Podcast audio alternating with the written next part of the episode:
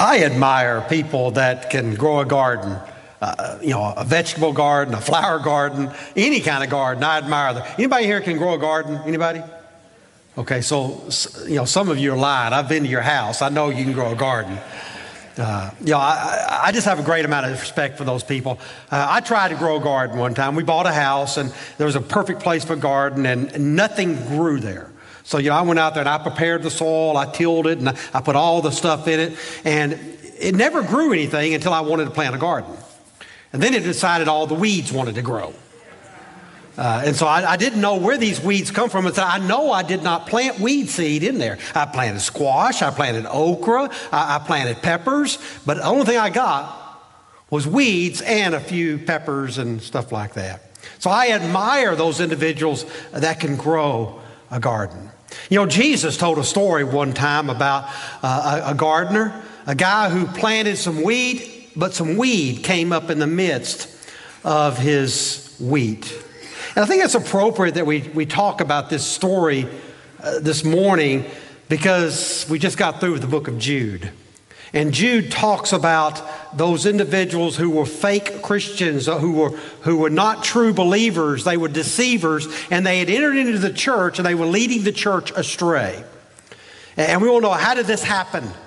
How do such things like this happen? I think Jesus gives us an answer in his parable uh, in this story we're going to look at in Matthew chapter 13. And the context of this story is the kingdom of heaven. It's the, it's the kingdom of God, and there's a debate over exactly what is the kingdom of heaven. What is, is the kingdom of God? Most commentators agree it's talking about the rule and reign of God in people's lives the rule and reign of God in people's lives. So, because it's talking about uh, the rule and the reign of God's in people's, people's lives, we're surprised when we find out there's weeds actually growing amongst the wheat. It catches us off guard as we look at Matthew chapter 13, verses 24 through 30, and then we'll skip over and look at 36 through 43 when Jesus interprets it for us. So go ahead and open your Bibles there as we look at these words this morning under the heading Mixed Conditions in the Kingdom. And as we look at these words, we're going to ask three questions from the text. And hopefully we can find the answer to those questions as we delve into the passage. Notice what the passage says. Jesus told them another parable. The kingdom of heaven is like a man who sowed good seed in his field. But while everyone was sleeping, his enemy came and sowed weeds among the wheat and went away. When the wheat sprouted and formed heads, then the weeds also appeared. The owner's servants came to him and said, Sir, didn't you sow good seed in your field? Where then did the weeds come from? An enemy did this, he replied. The servants asked him, Do you want us to go and pull them up? No, he answered, because while you are pulling the weeds, you may root up the wheat with them. Let both grow together until the harvest. At that time, I will tell the harvesters first collect the weeds and tie them in bundles to be burned, then gather the wheat and bring it into my barn. Now we skip down to verse 36. Then he left the crowd and went into the house. His disciples came to him and said, Explain to us the parable of the weeds in the field. He answered, The one who sowed the good seed is the Son of Man. The field is the world, and the good seed stands for the sons of the kingdom. The weeds are the sons of the evil one. And the enemy who sows them is the devil. The harvest is the end of the age, and the harvesters are angels. As the weeds are pulled up and burned in the fire, so it will be at the end of the age. The Son of Man will send out his angels, and they will weed out of his kingdom everything that causes sin and all who do evil. They will throw them into the fiery furnace where there will be weeping and gnashing of teeth. Then the righteous will shine like the sun in the kingdom of their Father. He who has ears, let him hear. Three questions. The first question we want to ask is how do these mixed conditions occur? Jesus said that a farmer went out and sowed some good seed. But while everyone was sleeping, under the cover of darkness, somebody came in and sowed weed seed on top of his good seed. The first thing we see about how this happened is it occurred secretly. These mixed conditions occur secretly. Under the cover of darkness, this person comes in and disperses his weed seed. It was a, a hidden effort. It was a covert operation. It was a secret mission. Like Johnny Appleseed going out and casting his seed, this person came under the cover of darkness and dispersed weed seed in the midst of the good seed. It's just as true today. There's still weed seed amongst the wheat. You see, it makes no difference how much we counsel an individual. It makes no difference how much we disciple an individual. There will still be mixed conditions in the kingdom. We cannot guard against it. Uh, we, we, the enemy comes in and he outwits us. He outsmarts us and he places right smack there in the middle these individuals who come in secretly. Mixed conditions occur secretly. Second, the mixed conditions occur confusingly. As you study biblical geography, you begin to understand something about this plant that he's talking about, this weed. This weed, most commentators agree, was the darnel weed. And the darnel weed was an interesting weed because even the expert farmer could not tell the difference between the darnel weed and the regular weed. It, the sprouts looked the same.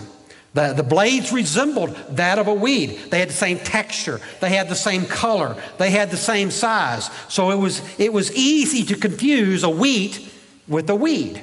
It was just almost impossible to distinguish it.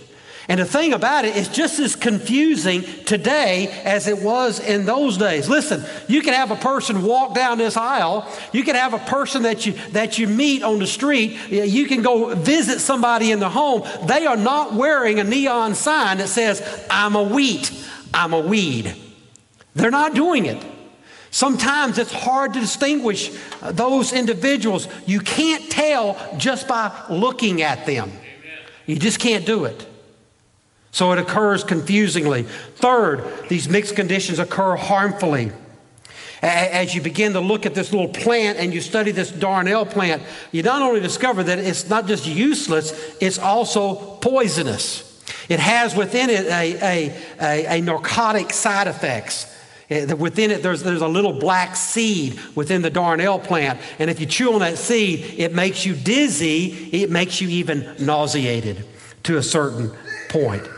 Jesus is saying that there's something harmful about these mixed conditions in the kingdom of heaven. There's something harmful about these mixed conditions in the rule and reign of God. And it's still harmful today. It still hurts the fellowship today. You see, these, these mixed conditions, these weeds amongst the wheat, it, it hurts the fellowship of the church. It hurts the reputation of the church and it hurts the cause of Christ. The fellowship can be disrupted. The reputation of the church can be affected. It's harmful to the kingdom of heaven. It's harmful to have these mixed conditions within the kingdom. So they occur secretly, they occur confusingly, they occur harmfully. Fourth, he says they occur intimately.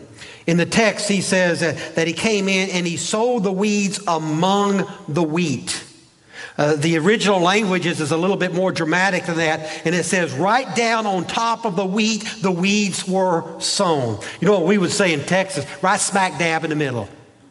He was right smack dab in the middle of them. There he was. He planted that weed right smack dab in the middle. The point is, it was intimately sown within the wheat. It was there. The fact of the matter is, within the kingdom of God, within the kingdom of, of heaven, within the rule and reign of Christ, within his church, hear me on this, there could be wheat and weeds singing together. There, there could be wheat and weeds praying together. There could be wheat and weeds ministering together. There could be wheat and weeds teaching together. There's an intimacy between the two. They are involved in each other's lives.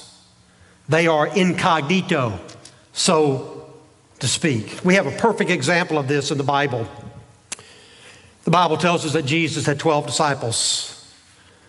They, they, they lived with him. They, they, they ate with him. They fellowshiped with him. Uh, they, they told stories together. Uh, that Jesus was there. They, they heard all the teachings of Jesus. They slept on the side of the road together. They shared meals together. Jesus sent them out to do ministry in his name. All of them. But at the end of the time, we find out that one of them was not a true believer. One of them was not a true follower of Christ. He was an incognito disciple. And we know that Judas was not one of the original ones that followed him. Of the original ones that followed him, he turned out not to be a follower. It's the same thing as revealed in this parable. It's almost as if Jesus was speaking to the large crowd and he was pointing fingers.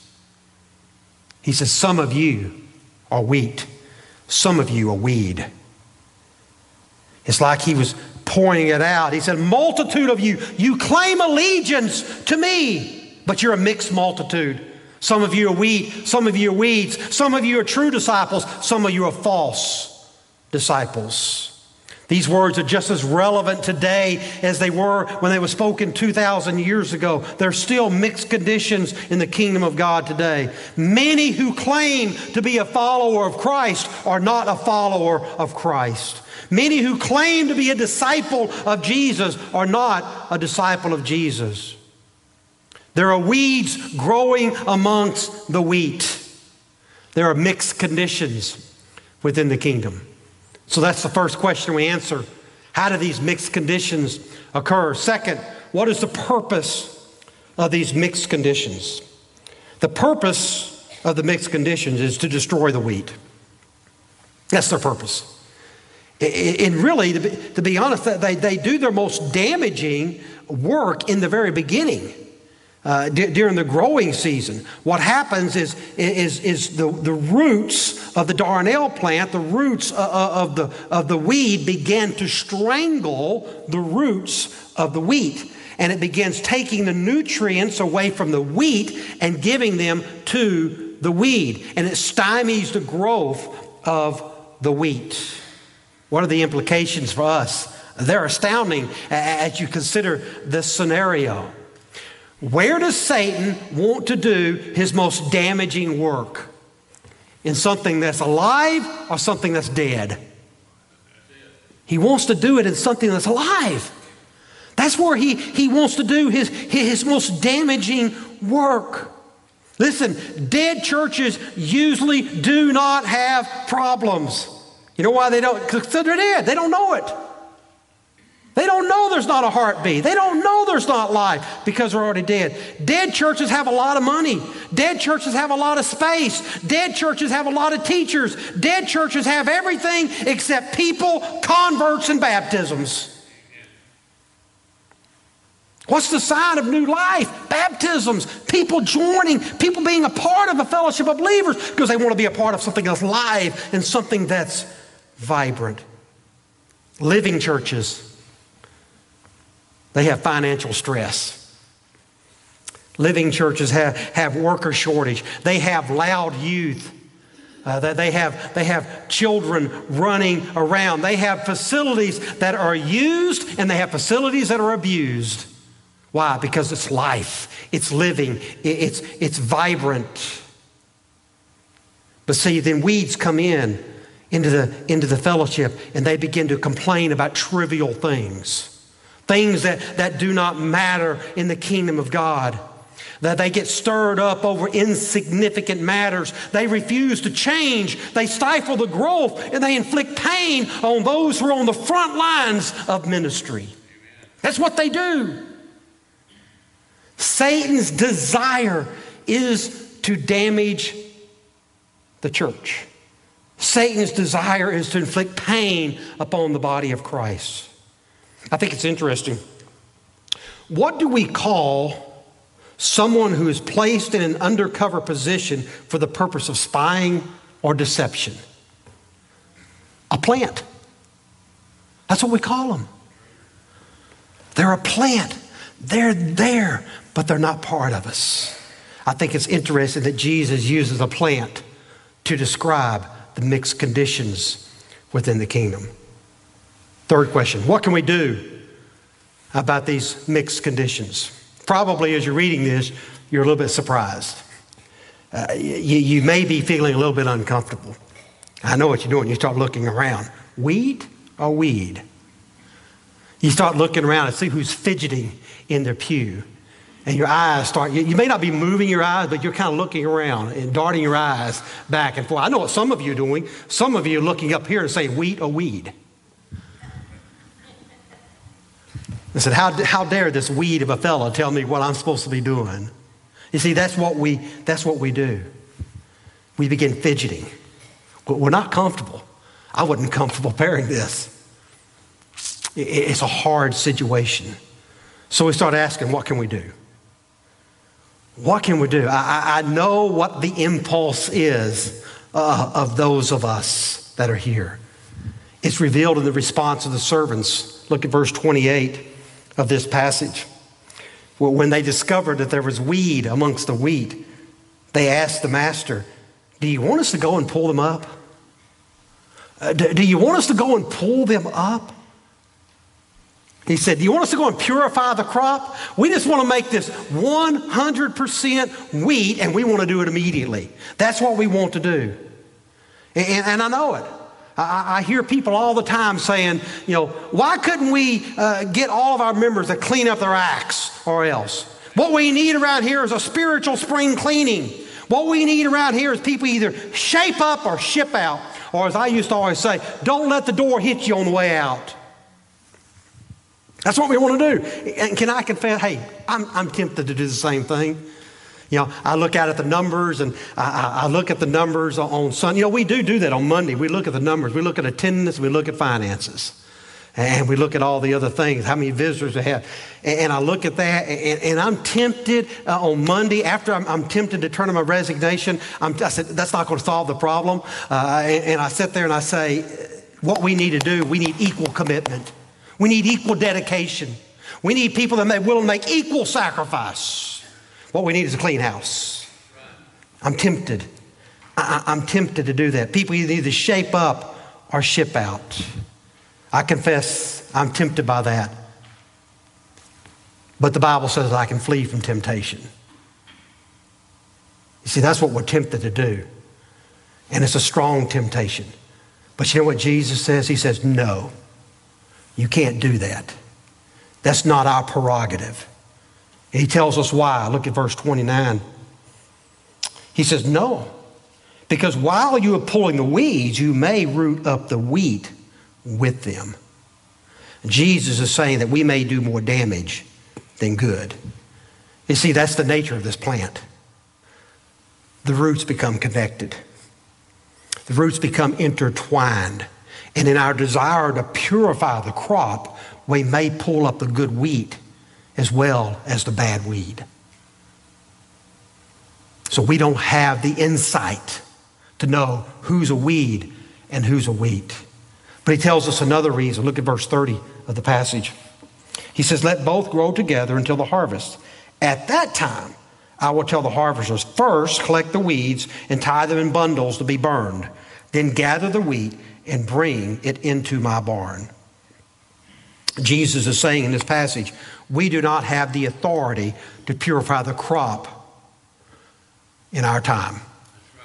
He's the only one that has the authority to purify the crop. It'll be done in His time and by Him alone. We don't have the insight and we don't have the right to purify the crop. But when the time comes, and that time is coming, when the time comes, God Himself will purify the crop. He'll send His angels. And it says, as he, He'll eradicate sin and all those who cause sin from the midst of us, and they will be gone. So, what do we do? What do we do? Perhaps the old saying that we said years ago was applicable to us. The saying was this there is so much good in the worst of us, and so much bad in the best of us, that it hardly becomes any of us to talk about the rest of us. Perhaps that is true for us. I know what we're inclined to do. We're inclined to start looking around. We're inclined to start questioning individuals. Is that person a weed? Is that person a weed?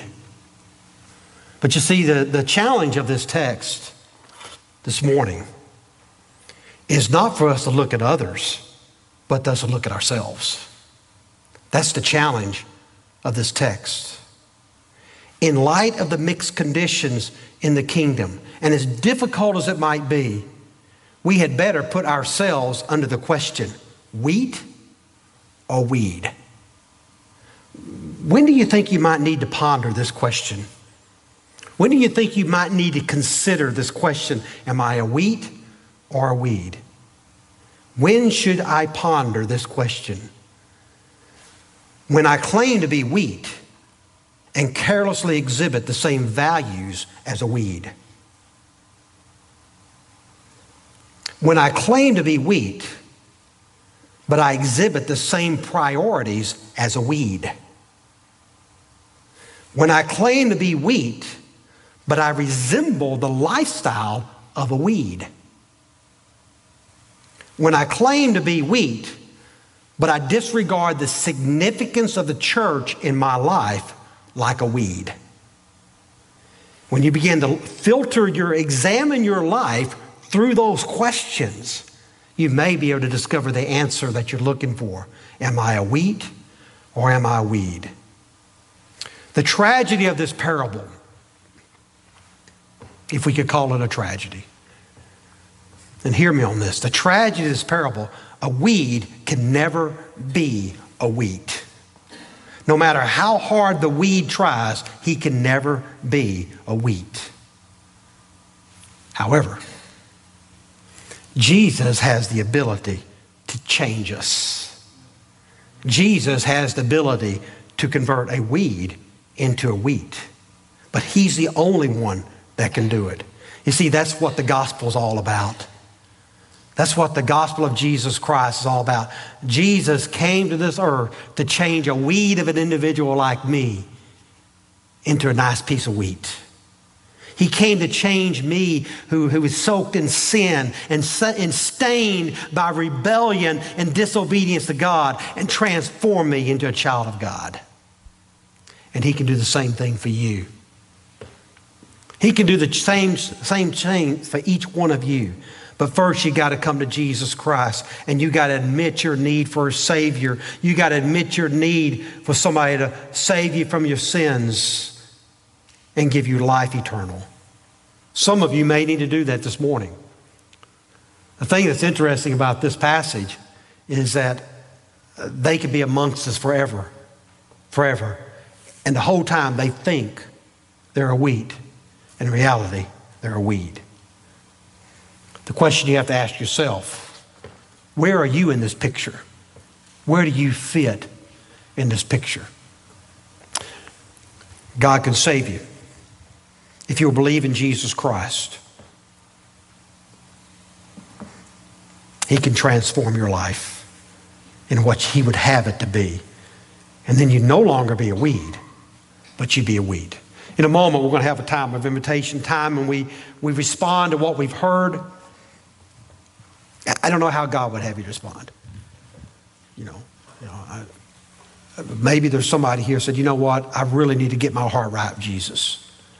I don't want to wait to the end of time to find out that I was actually a weed incognito.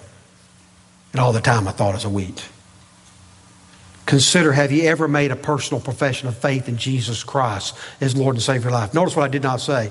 I did not ask when you joined the church, when you were baptized, when you got your life right. I ask had you ever come to a point when you acknowledged your sin and accepted Jesus Christ as the payment for your sins?